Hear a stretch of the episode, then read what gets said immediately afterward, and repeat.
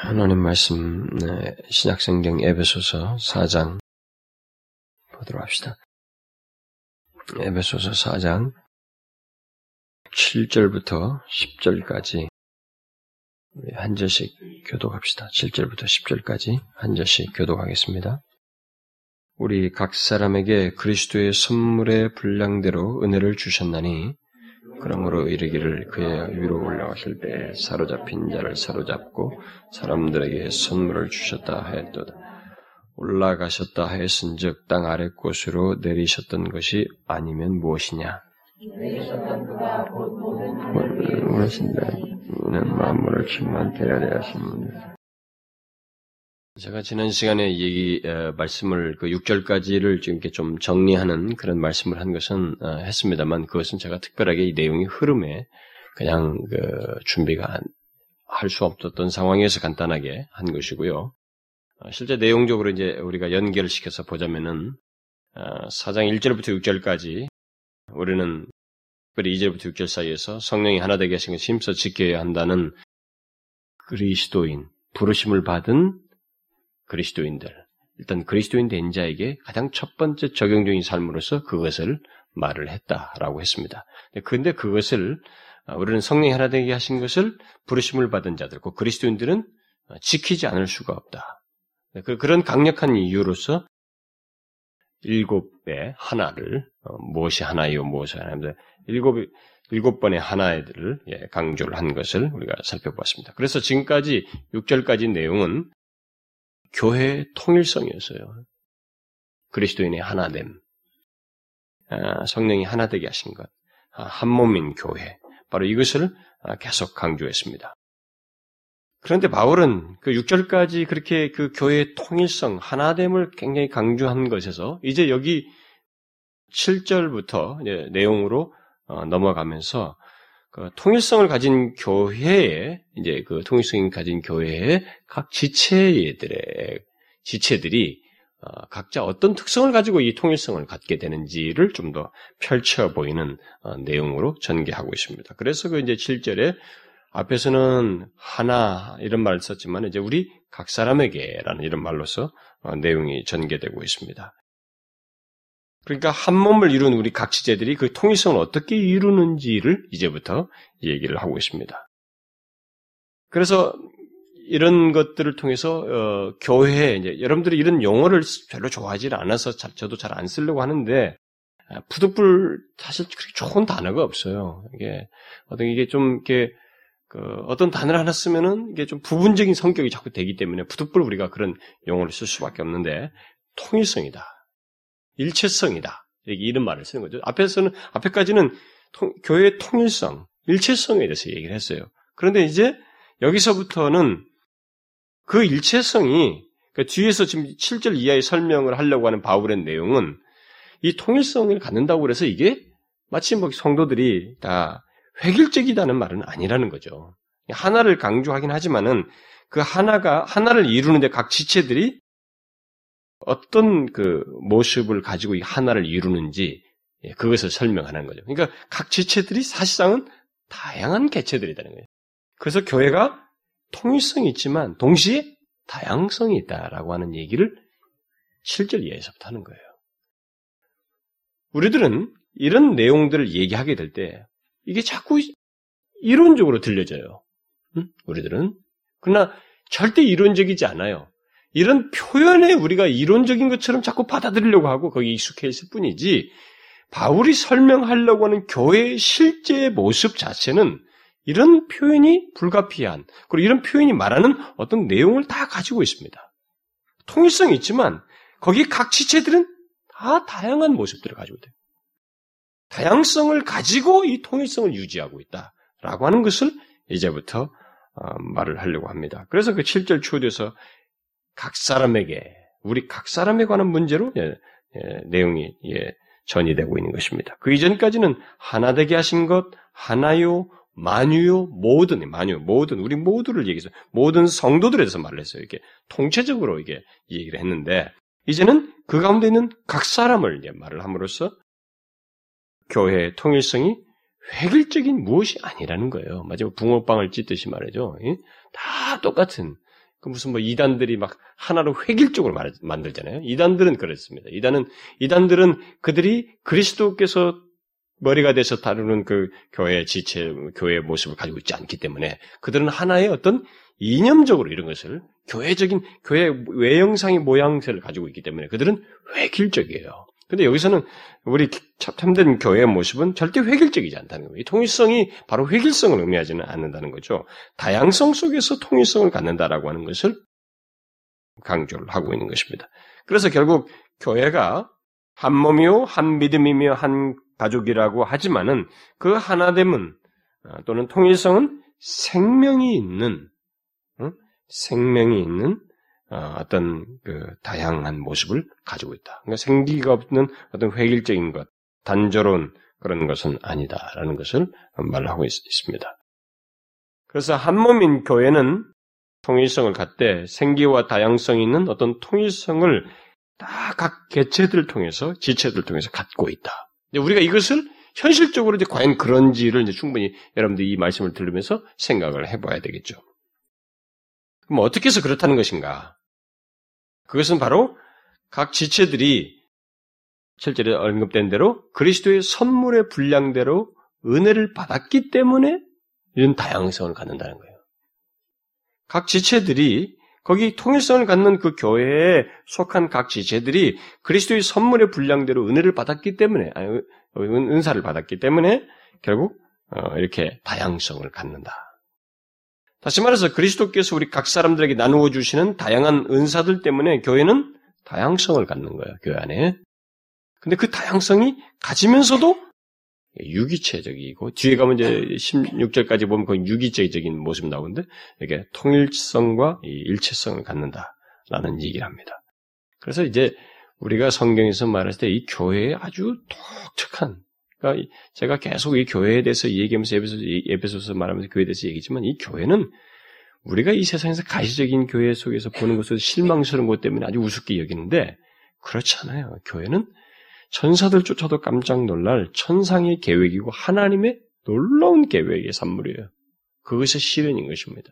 그런데 그 교회가 도대체 어떤 모양새를 갖고 있느냐 이것을 우리가 특성을 가지고 있냐 어떤 특성을 가지고 있냐는 것을 잘 이해해야 됩니다. 그것을 지금 바울이 설명을 하는 거예요.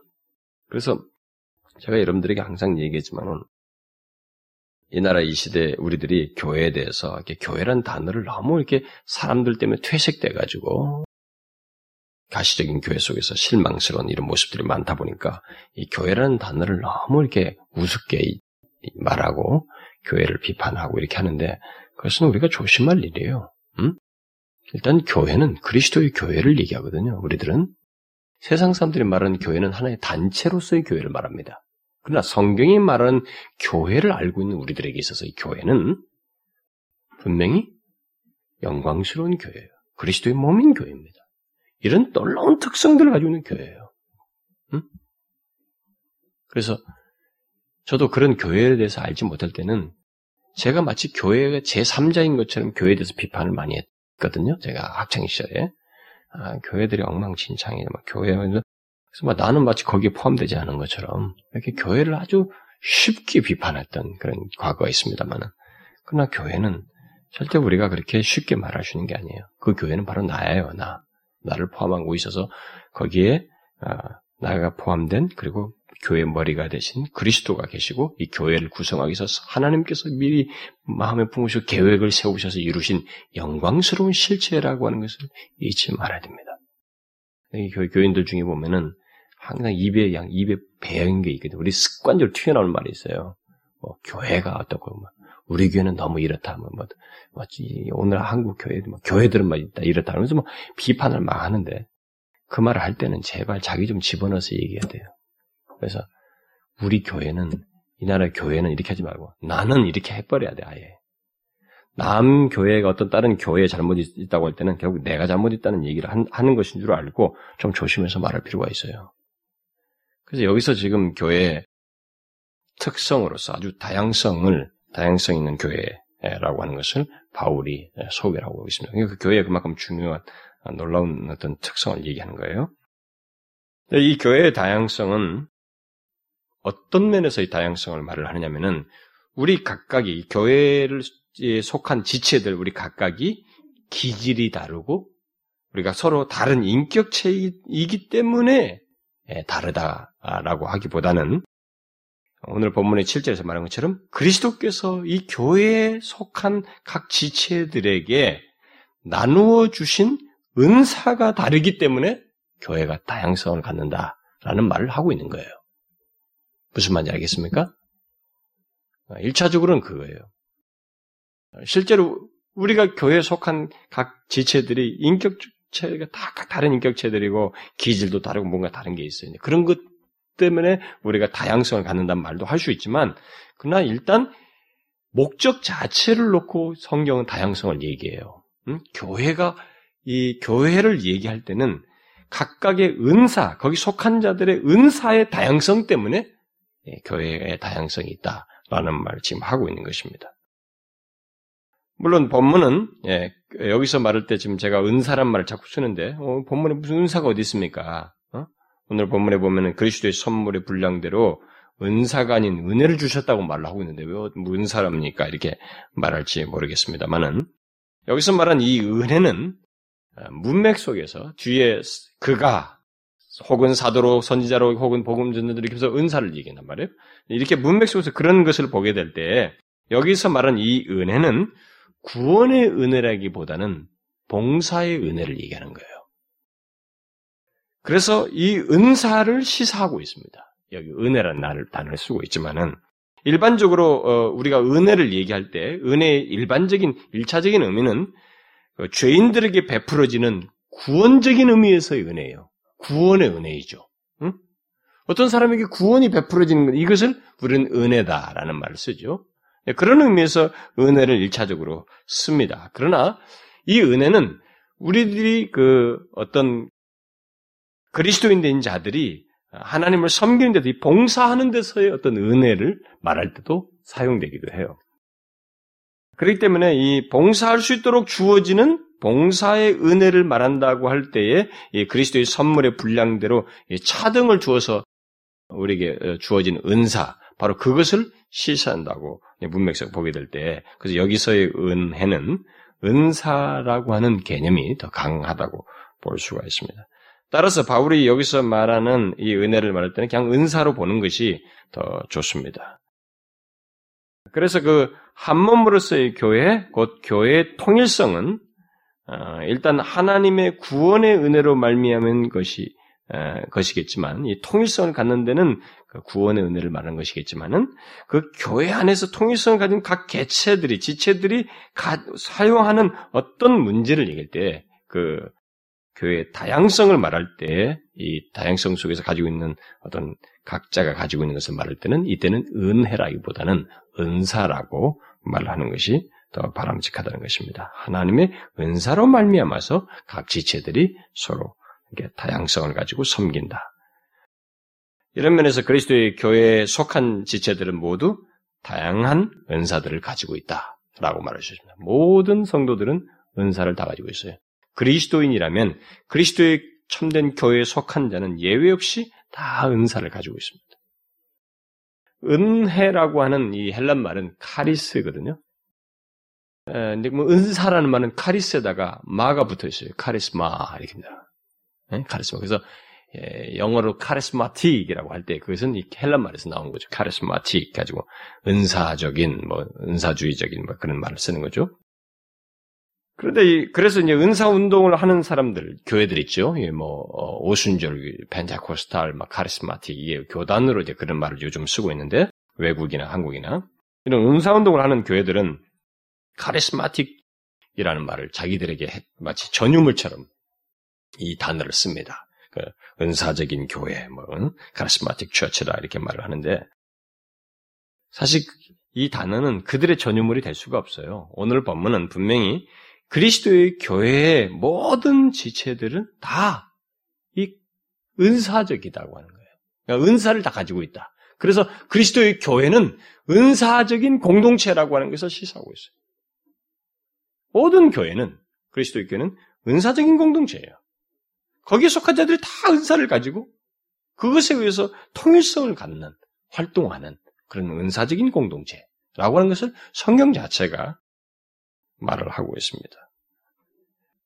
그래서 모든 교회의 모든 지체들, 그들은 각자가 활용해야만 하는 은사를 소유하고 있고 각자의 은사를 통해서 한 몸인 교회를 유지하고 세워나가는 것입니다. 그 통일성과 일체성을 그렇게 해서 갖는 것입니다.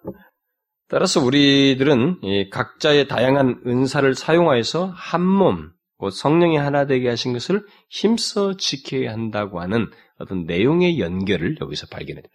바울은 지금 그걸 얘기하고 있는 거예요. 그러니까 이제 갑자기 각 사람에게 하나된 하나의 통일성 있는 교회를 얘기다가 각 사람 얘기로 갔을 때 이건 뭘 어떤 연결을 말하려고 하냐면은 바로 그거예요. 이제 우리 각자가 다 은사가 있는데 그 은사를 가지고 성령이 하나 되게 하신 것을 힘써 지켜야 된다라는 거예요. 그런데 이 그런 말을 7절에서 일단 시사를 하고 7절 이후부터 내용이 전개가 되는데 근데 계속되는 그 8절 이하의 내용을 보게 될 때 어, 우리는 이 바울이 여기서 그런 다양성을 시사하는 이 은사 문제를 말하지 않고 갑자기 뭐 8절, 9절, 10절이 좀 이상한 얘기가 나온다고요. 응? 갑자기 다른 조금 이 7절부터 은사에 대해서 얘기하면은 각각에게 은사를 내긴 그 내용을 말하지 않, 그것으로 말하지 않고 8절, 9절, 10절 영 조금 다른 내용이 불쑥 튀어나오는 것을 보게 됩니다. 오히려 은사의 각 사람에게 주어진 은사를 얘기했다면 11절로 넘어가면 바로 그가 그리스도께 그리스도의 선물의 분량이라고 그랬으니까 그리스도가 혹은 뭐 사도로 선지자로 이렇게 해서 은사를 주셨다. 이렇게 하면은 실제부터 11절로 넘어가면 내용은 자연스럽게 연결돼요. 근데 갑자기 8절, 9절, 10절 내용이 중간에 딱 삽입되고 있습니다. 이게 뭔가 말이죠. 왜 갑자기 8절부터 9절 내용이 이런 내용을 말하는 중에 등장하고 있는가? 이 8절부터 11절 내용은 일종의 삽입구처럼 우리가 보여지게 되는데, 아, 이것은 7절에서 각 사람에게 은사를 주시는 분으로 지금 묘사하고 있는 예수 그리스도를 더 언급하려고 하는 바울의 의지가 지금 담겨져 있어요. 그러니까 우리는 이게 좀 이상하다 싶을 수 있어요. 여러분, 근데 이걸 편지라고 하는 걸 생각해야 됩니다. 편지. 무슨 뭐 논문 에세이 쓰는 거 아니에요? 뭐 서른 본론 결론을 맞추기 위해서 막 글 쓰는 거 아닙니다. 오직 성령의 감동에 의해서 쓰는 것입니다. 제가 종종 얘기했죠. 바울은 어떤 문을 쓰다가도 디모데 후서라 이런 데도 보면은 뭐 하다가 깊도다 부유하며 갑자기 터트려요. 그 쓰다 내용 속에서 갑자기 자신 안에 감동을 일으킵니다. 그 어떤 로마서 1장 같은 하다가 예수 그 하나님께 영광이 있을지어다. 아멘. 아멘이 여기 나올 자리가 아닐 것 같은데 하다가 다 하는 것입니다. 그래서 내용상으로 이렇게 자꾸 빠져요. 나오더라. 바울의 편지들 보게 되면 내용이 뭐 이렇게 정리정돈 잘 되는 게 아닙니다. 이렇게 갔다가 살짝 빠져나와요. 이게 욕구로 잠깐 나갔다가 들어오고 이렇게 됩니다. 그게 왜 그러냐? 감동이기 때문에, 감동의 소중히 여기 때문에, 성령의 감동을 우선시하기 때문에 그렇습니다. 근데 오늘날 무슨 목사들, 우리 신학생들 뭐 설교 뭐 할 때, 예, 뭐, 목사들에게 뭐 설교를 마치 에세이 하듯이 써야 된다, 뭐 이렇게 하면서, 예, 그 워낙 우리들이 중구난방으로 목사들이 설교하는 그 과거의 전례가 있어서, 뭐 성경 읽을 영 딴소리는 했었고, 막 이러니까 이런 전례가 있으니까 막 그런 걸 하지 않도록 가르치기 위해서 그런 말이 나오는데, 예, 그런데 또한 역반응이 생겼어요. 뭐냐면 그렇게 너무 구조에 성경은 설교는 이런 구조의 건축술에 의해서 막 이렇게 착착착 해야 된다. 요거에만 너무 집착하는 거예요. 근데 설교는 하나님 말씀은 사도 바울이나 원래 이렇게 기록된 말씀부터가 항상 성령의 감동이 따라서 있어요. 중간에 삐져나가다 들어오기도 하는 거예요. 감동이 오면 깊도다 부유함이요. 이게 하나님을 찬송하고 그 하나님을 더 설명하고 싶을 때는 무슨 은사를 얘기하더라도 집 앞에 그 예수 그리스도 설명하고 싶을 때는 더 빠져나가는 거예요. 어? 그런 감동이 있기 때문에. 그런 내용의 흐름인 것입니다. 그러니까 여러분들은 그런 사실, 우리는 뭐 한국말이니까 이게 뭐 이렇게 좀 이게 내용이 좀 이상하다 이렇게만 생각할지 사실 문학적이나 어법적으로 이렇게 따져보면 바울의 문체 같은 데서는 이런 것이 참 정교한 사람인데도 불구하고 법률적 지식까지 갖고 있는 사람인데도 불구하고 그런 게 많아요. 그런 내용이라고 보면 됩니다. 이 8절부터 10절. 바울은 지금 앞에서 우리 각 사람에게 그리스도의 선물의 분량대로 은혜를 주셨다. 근데 은사를 주신 예수 그리스도를 설명하고 싶은 거예요. 그가 어떤 과정 속에서 어떤 위치에서 우리에게 은사를 주시고 있는지 이것을 넘어가고 싶지 않은 거예요. 예를 들어서 여러분, 우리 각 사람의 그리스도께서 선물의 분량대로 은사를 주셨다. 예수님께서 뭐 이렇게 하셨습니다. 그 다음에 바로 팍 뛰어가지고 내용으로 점프할 수 있습니다. 여러분 설교를 우리가 어떤 말씀을 들을 때도 그렇잖아요. 아, 의문이 간다고. 아, 그 말을 설명하는데 물론 충분히 설명 안, 안 되더라도 이 말을 했을 때는 회중이 충분히 우리들이 그 말이 좀 더 새겨졌으면 하는 그런 부분이 있어요. 그랬을 때는 거기를 더 새기기 위해서, 더 강조하기 위해서 그 내용을 확장할 수 있는 것입니다. 여기 와서 무슨 뭐 논문 읽듯이 말이 뭐 어떻다더라 성경이 뭐랍니다 뭐랍니다 이렇게 읽어주면서 뭐 거기에 또 누가 유명한 어떤 샤르트르가 어떻고 뭐 누가 어떻고 이런 얘기 짓거릴 게 아니잖아요 강대상에서 그거 하기 위한 게 아니란 말이에요. 그러니까 여기서도 지금 바울은 바로 그걸 얘기하는 거예요. 예수 그리스도를 더 말해야만 하는 말하고 싶은 감동에 빠졌기 때문에 중간에 빠져나오는 거예요. 그분이 어떤 과정 속에서 어떤 위치에서 이런 은사를 주시는 주시는지 은사를 주시는 분이신 그리스도를 말하고 싶은 것입니다. 그래서 8절부터 10절의 그런 내용을 삽입구적으로 지금 넣어서 어, 중간에 언급을 하고 있습니다. 그러니까 우리에게 주어지는 은사는 모든 은사는 바로 예수 그리스도의 선물이요. 곧 그리스도의 은사라고 하는 사실을 말하고 있습니다. 그런데 바울은 그리스도께서 어떻게 은사를 주시는 분으로 또 그 위치에 있게 되었는지를 설명할 필요를 여기서 느낀 것입니다. 그래서 우리 각 사람에게 그리스도의 선물의 분량대로 은사를 주셨다고 말하고 그가 어떤 은사를 주셨는지 곧바로 그 내용으로 어, 설명하는 것을 너무 어, 원치 않고 그 예수 그리스도 주시는 분 자신 우리에게 은사를 주시는 그분을 어, 좀더 여기서 강조를 하고 있습니다. 특별히 어떤 위치에서 어떤 과정을 거쳐서 은사를 주시는지를 이가 강조를 하려고 하는데 이런 내용 속에서 우리 저는 이게 가만히 설교 말씀을 전하는 저에게 있어서는 이게 한 가지 힌트를 종종 여기서 발견하게 돼요. 절대적으로 하나님 말씀은 어떤 진리자든 아무리 교회를 얘기해도 어떤 것을 설명해야만 하는 내용이라 할지라도 하나님의 진리는 절대 정보 차원의 성격은 아니라는 거예요. 응? 뭐 지식을 전달해주는 이런 정도의 하나님의 진리는 별로 의미가 없다는 것입니다.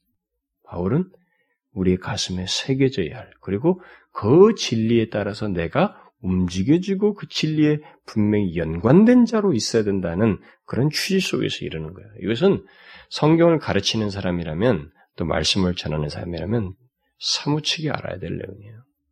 절대적으로 하나님 말씀은 지식 전달이 아닙니다. 우리 안에 새겨져야 되고 그 진리가 나에게 분명히 영향력을 미치는 진리가 돼야 돼요. 그래서 제가 항상 우려하는 것은 성경 공부를 하는 우리 교 성도들이나 뭐 어떤 리더들에게도 항상 제가 주문하는 건 뭐냐면 과연 이 진리를 저들이 어떻게 전할까? 그 어떻게 받고 있을까? 어, 예배당에서 말씀을 듣는 것도 그렇지만 성경 공부를 할 때 저들이 혹시라도 지식적으로 하진 않는가? 왜냐하면 저는 지식적으로 공부했던 시절을 지나왔거든요. 그것을 절대로 그런 식으로는 돌아가고 싶지 않은 확신을 가지고 가르치고 여러분들에게도 권면도 하는데 근데 그것이 과연 제대로 전달되고 있는가? 그런 의문이 생겨요. 성경 진리를 정부 차원에서 하면 안 되는 것입니다. 그런 의미에서 성경 퀴즈되는 아주 해악스러운 것이 되는 거죠.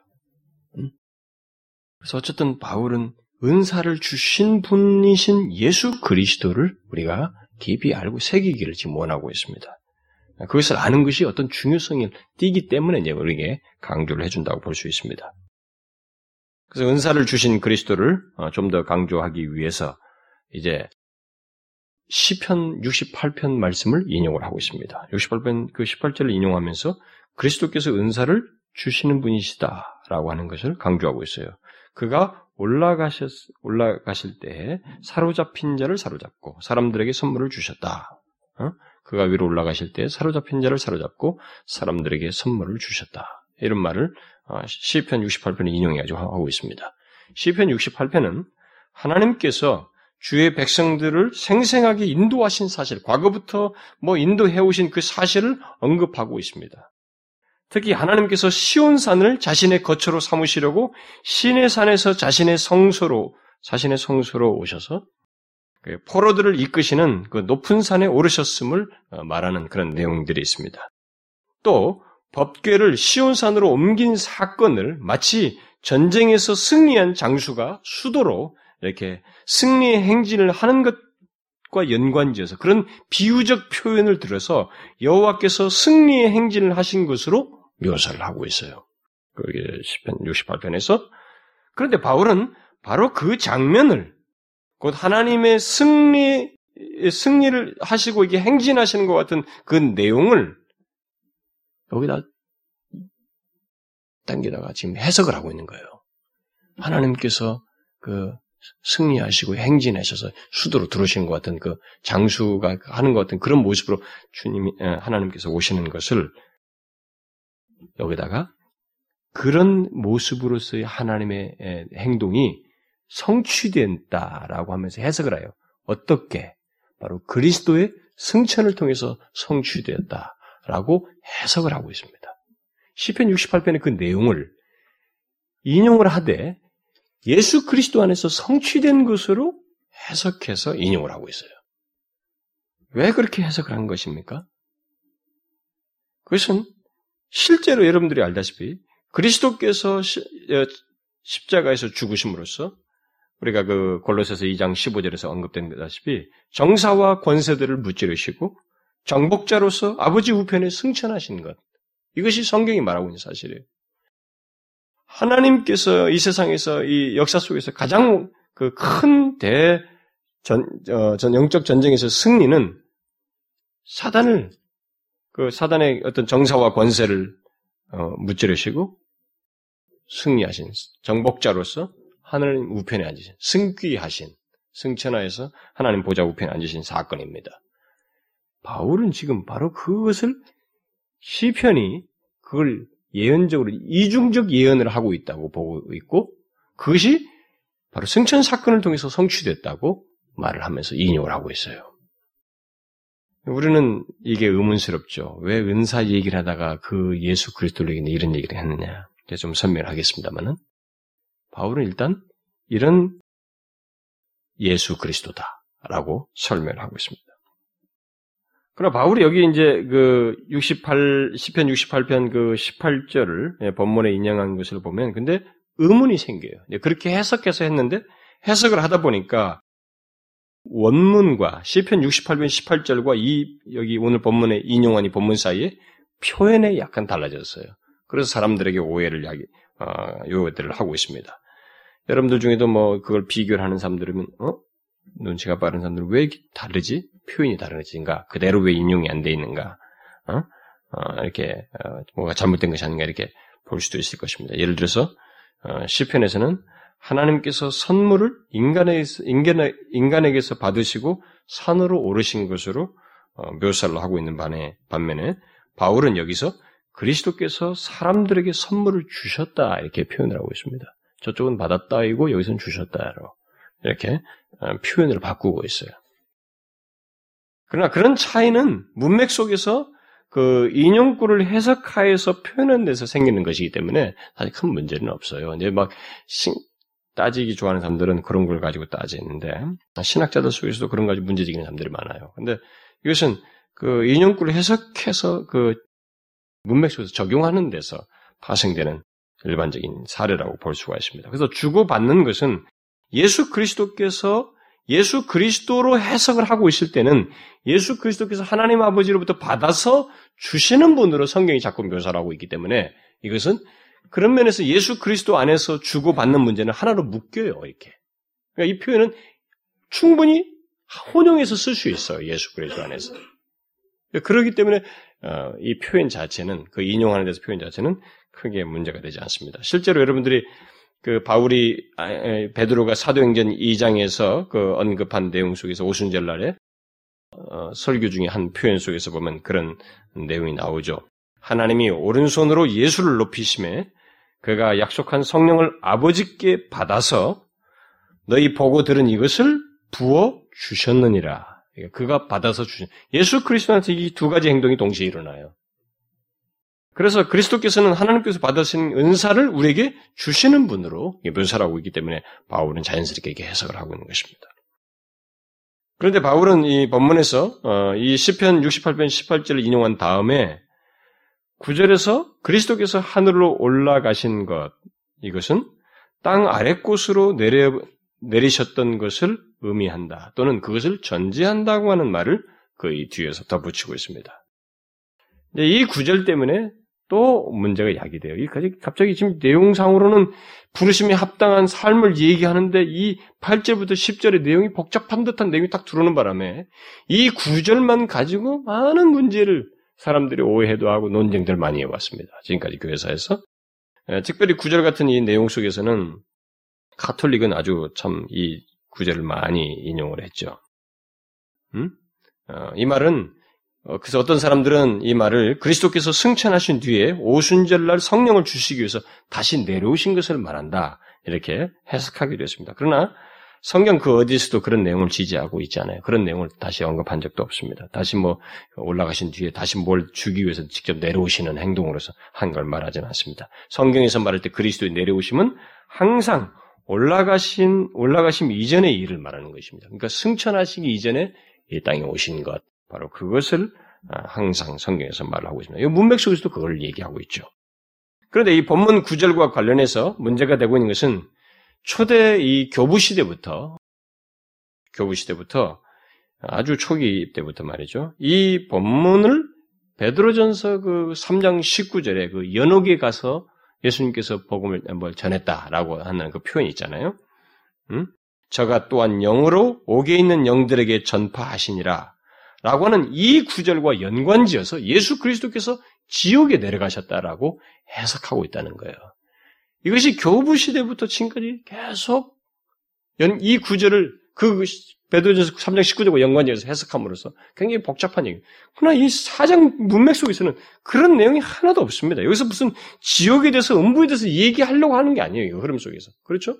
전혀 그런 내용을 말하고 있는 것이 아닙니다. 그런데 이 구절을 갖다가 바로 베드로전 3장 9절과 연관지어서 어? 예수님께서 마치 그 여기 땅 아래 곳으로 내려갔다는 말을 음?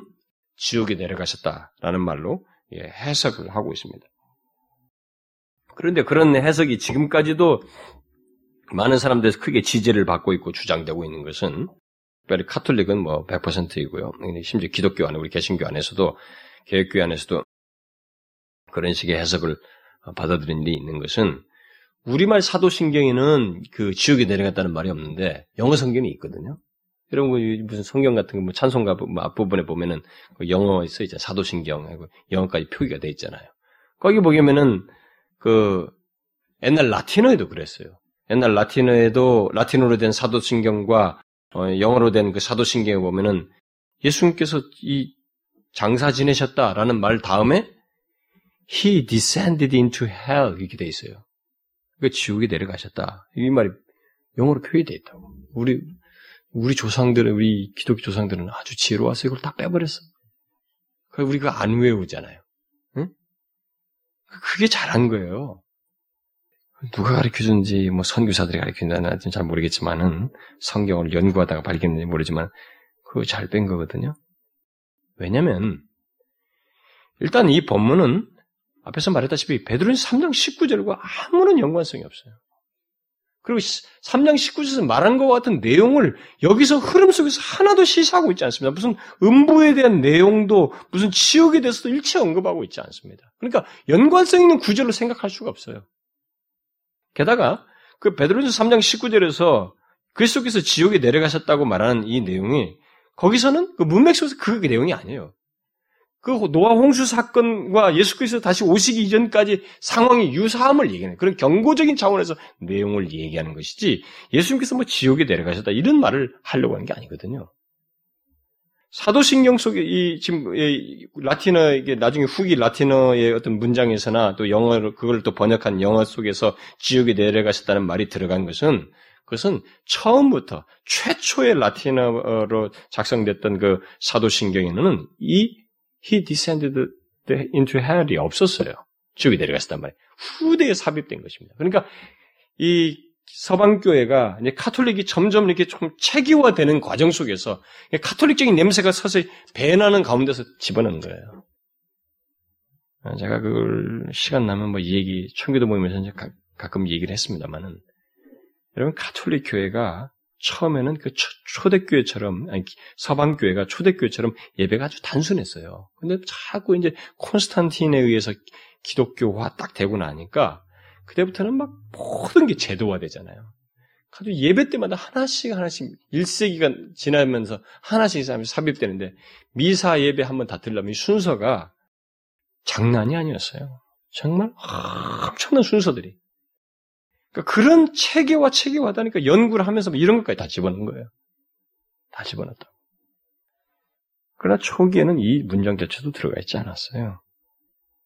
더욱이 오늘 본문에서 말이죠. 오늘 본문에서 바울은 요한이 요한복음에서 예수 그리스도를 말할 때 하늘에서 내려오신 분으로 묘사하고 있거든요. 하늘에서 내려오신, 하늘 위에서 내려오신, 뭐 똑같아요. 표현상으로. 하늘에서 내려오신 분으로서 묘사하듯이 여기서도 땅 아래와 곧 이것은 동격적인 표현이라고 볼 수 있어요. 그러니까, 그러니까 그렇게 볼 때 그냥 땅이다. 땅 아래 꽃이라는 것은 땅을 말한다고 볼 수가 있습니다. 표현상으로는 성경에 이런 식의 표현은 굉장히 많아요. 굳이 땅 아래 무슨 어디를 지칭한다고 말할 수가 없는 거예요. 그냥 땅을 지칭한다고 볼 수 있습니다. 그래서 바울은 그저 땅으로 내려오신 것, 곧 하늘 보좌를 버리시고 이 땅에 오신 예수 그리스도의 성육신을 여기서 땅 아래 곳으로 오신 것을 표현을 통해서 말을 하고 있습니다. 그래서 땅으로 오셨다, 땅으로 오셨다는 것은 그가 가장 높은 곳에서 가장 낮은 곳, 특히 깊은 굴욕에 이런 깊은 굴욕이 있는 곳으로 자신이 내려오셨음을 말하고 있는 것입니다. 실제로 우리 주님은 십자가에서 인간으로서는 인간으로서도 경험할 수 없는 가장 그 치욕스러운 낮아지심, 어? 지옥 같은 경험을 하셨죠. 그 빌리포스 2장이 그런 걸 잘 말하잖아요. 그가 십자가에 죽으시면 죽기까지 복종하셨다. 가장 낮아지신 것입니다. 그러나 그를 어때요? 뒤에서 높이셨다. 바로 거기서 그런 낮아지심 이후에 높이심을 얘기하는 거예요.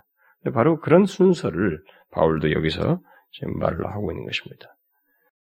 그런 맥락 속에서 그 10절은 이제 그런 걸 반영하고 있죠. 내리셨던 그가 곧 모든 하늘 위에 오르신 자니 이는 만물을 충만하게 하려 하십니다. 결국 바울은 여기서 우리에게 각각 은사를 주시는 그리스도는 바로 우리를 위해서 굴욕을 당하시고 십자가에서 죽으셨다가 승리하시고 하늘에 오르사 모든 권세를 지시고 교회의 머리가 되신 분이시며 모든 교회의 주가 되시는 분이시고 따라서 모든 그의 몸된 교회에 보혜사 성령을 아버지로부터서 받아서 이렇게 주실 뿐만 아니라 교회 각 지체들에게 성령의 은사들을 주셔서 교회를 이끄시고 온전한 데에 이르기까지 하시는 분이시다라고 하는 것을 바울이 추가적으로 묘사하고 있는 것입니다. 은사를 주시는 분은 바로 그런 구원의 역사를 이루신 그분에 의해서 또 그렇게 승기되신, 승천하신 위치에서 그가 주신 것이다. 라고 말하는 것입니다.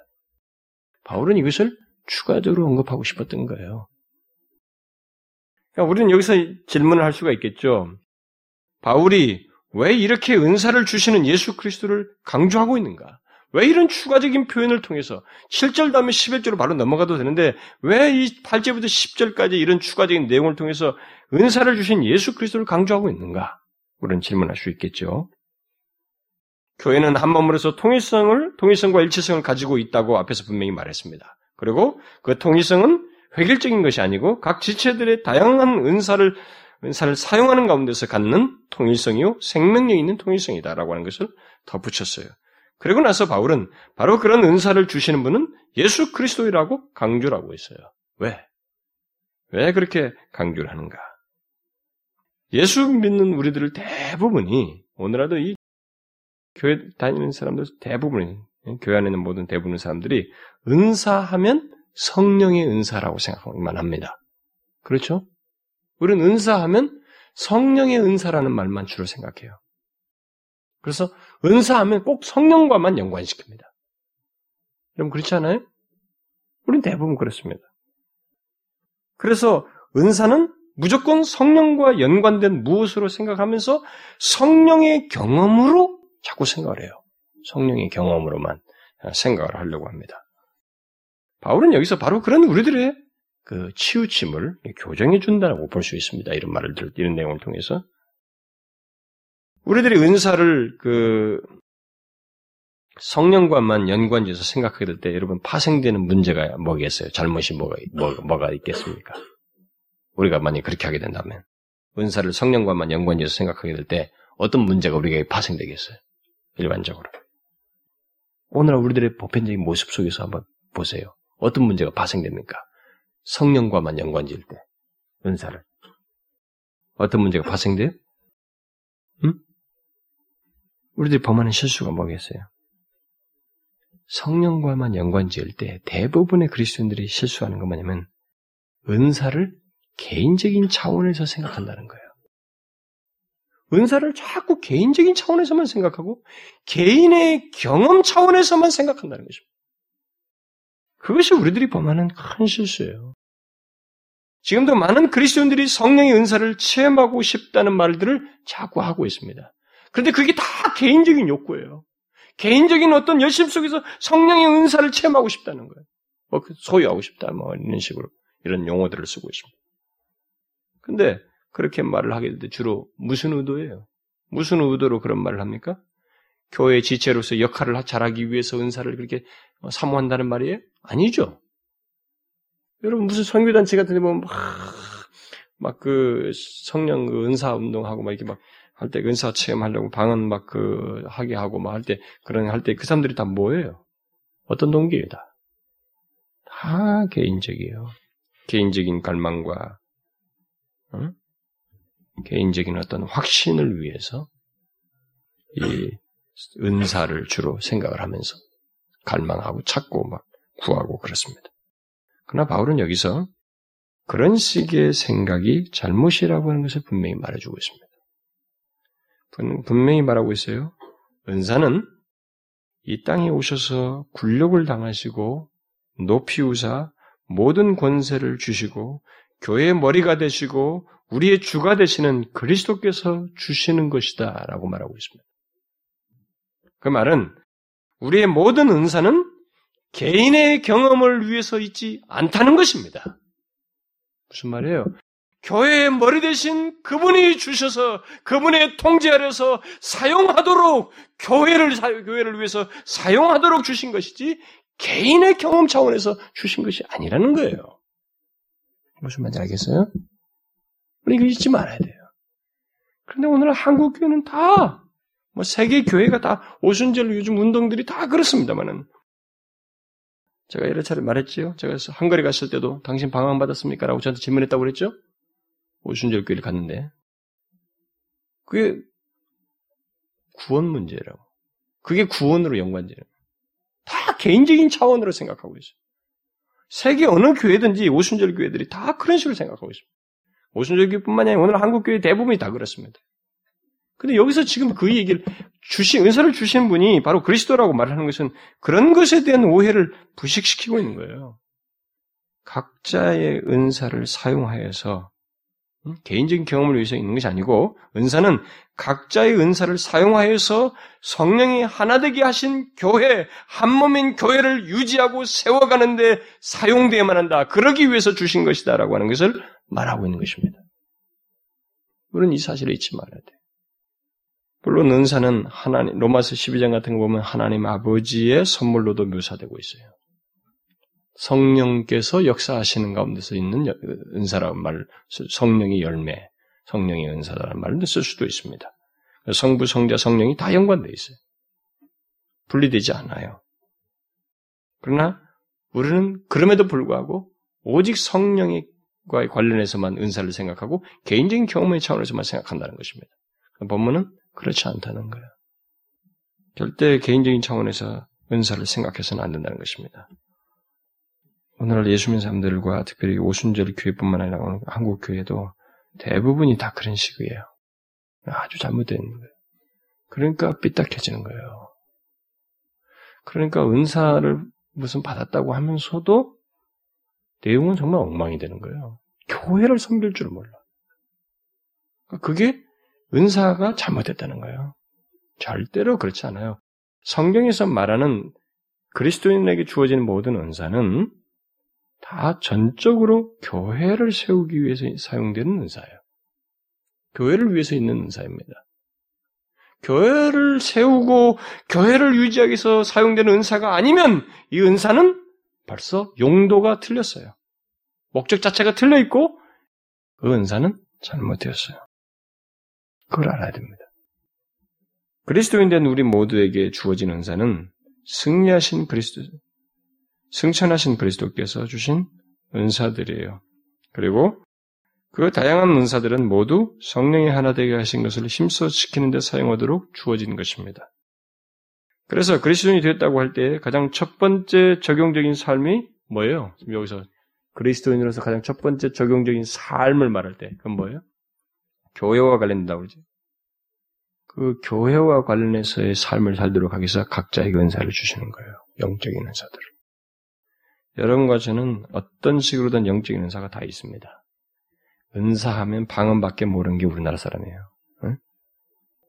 어떻게 해서 말이죠 성경을 그런 식으로 외우겠는지 하여튼 눈들이 다 삐었어요.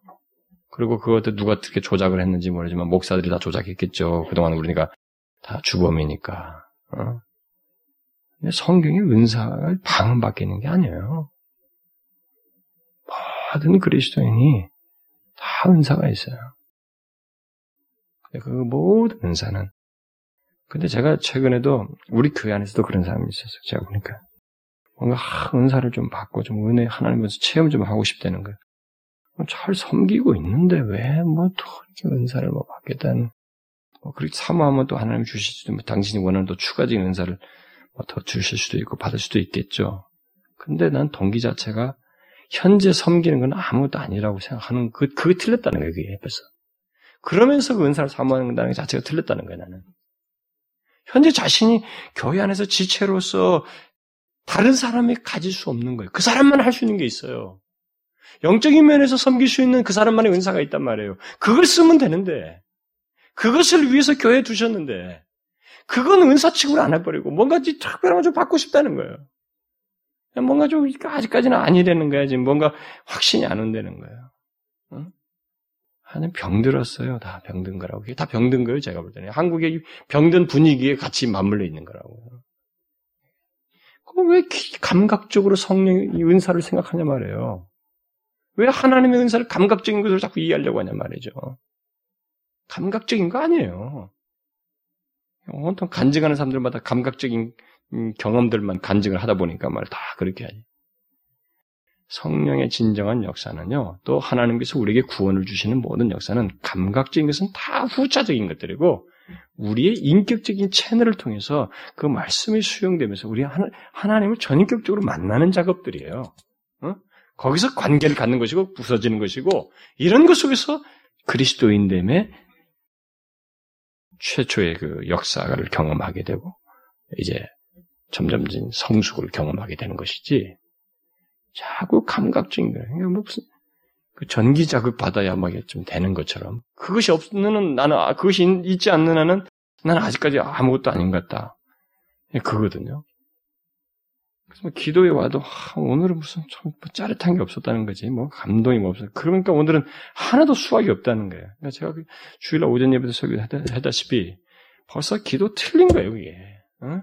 내 기도를 들으시는 하나님이 계시다는 것만 알고도 그런 믿음에 의해서라도 기도하고 그 기도에 대해서 들으셨으니까 그에게 그가 나에게 어느 식으로든 답을 하실 것이라는 그런 믿음의 관계를 인격적인 관계를 가지고 그분을 신뢰하며 살아야 되는데 그런 건 생각 안 하는 거예요. 눈을 감고 뭘 많이 했는데 감각이 없더라 이게 나한테 그러니까 아무것도 소득이 없다 이렇게 생각해요. 그러니까 예수를 어디 무당처럼 믿으려고 하는 거예요. 감각적으로 믿으려고 한다고. 아, 제발 그러지 말라고요. 여기서 그걸 얘기하는 거예요. 은사를 주신 분이 그리스도다. 바울이 바로 이런 맥락에서 강조하고 싶은 거거든요. 그래서 사, 잠깐 빠지는 거예요. 여러분과 제가 우리 교회 안에서 어떤 식으로는 섬기는 자리고 지체로서 누군가를 돌보는 어떤 자리에 있잖아요. 응? 그게 다 각자의 은사예요. 각자의 은사거든. 그 은사가 뭐 누구에게 어, 특별하다고 여겨지는 무슨 뭐 방언 은사 이런 것만 있는 사람만이 아니고 그 바울이 그랬잖아. 여기 왔는데 다 방언만 한다면 너네 누가 왔다고 생각하자. 그럼 너희들이 미쳤다고 하지 않겠냐? 바울이 말했잖아요. 우리는 미쳐도 좋아요. 아주 어느 교회 가면은 어디 무슨 선교단체 가면 막 전체가 방언으로 막 찬송하면서 그 방언 안 하는 사람은 거기 끼지도 못해. 그러니까 뭐 일단 할렐루야라도 반복해서라도 방언 흉내를 내야지. 그래가지고 아닌 게 아니라 바울 말대로 누가 들어가면 미쳤다고 하지 않겠어요? 그 사람들? 교회라고 하는 것은 그게 아니란 말이에요. 교회가 무엇인지를 알지 못하는 것이죠. 그래서 그리스도인이라면 각자에게 그리스도께 주신 은사가 있는 줄 알고 그 은사는 내 개인의 체험 문제가 아니고 이것은 오직 한 몸인 교회를 위해서 사용하는 것인 줄을 알고 그리스도를 세우고 아니 교회를 세우고 그리스도를 높이는데 자신의 은사가 사용되도록 해야 되는 것입니다. 어떤 식으로든 그건 감추지 말아야 돼요. 각자에게 은사를 사용해야 된다. 여러분 자신의 은사를 성령의 하나 되게 하신 것을 힘써 지키는데 교회를 세우는데 사용하십시오.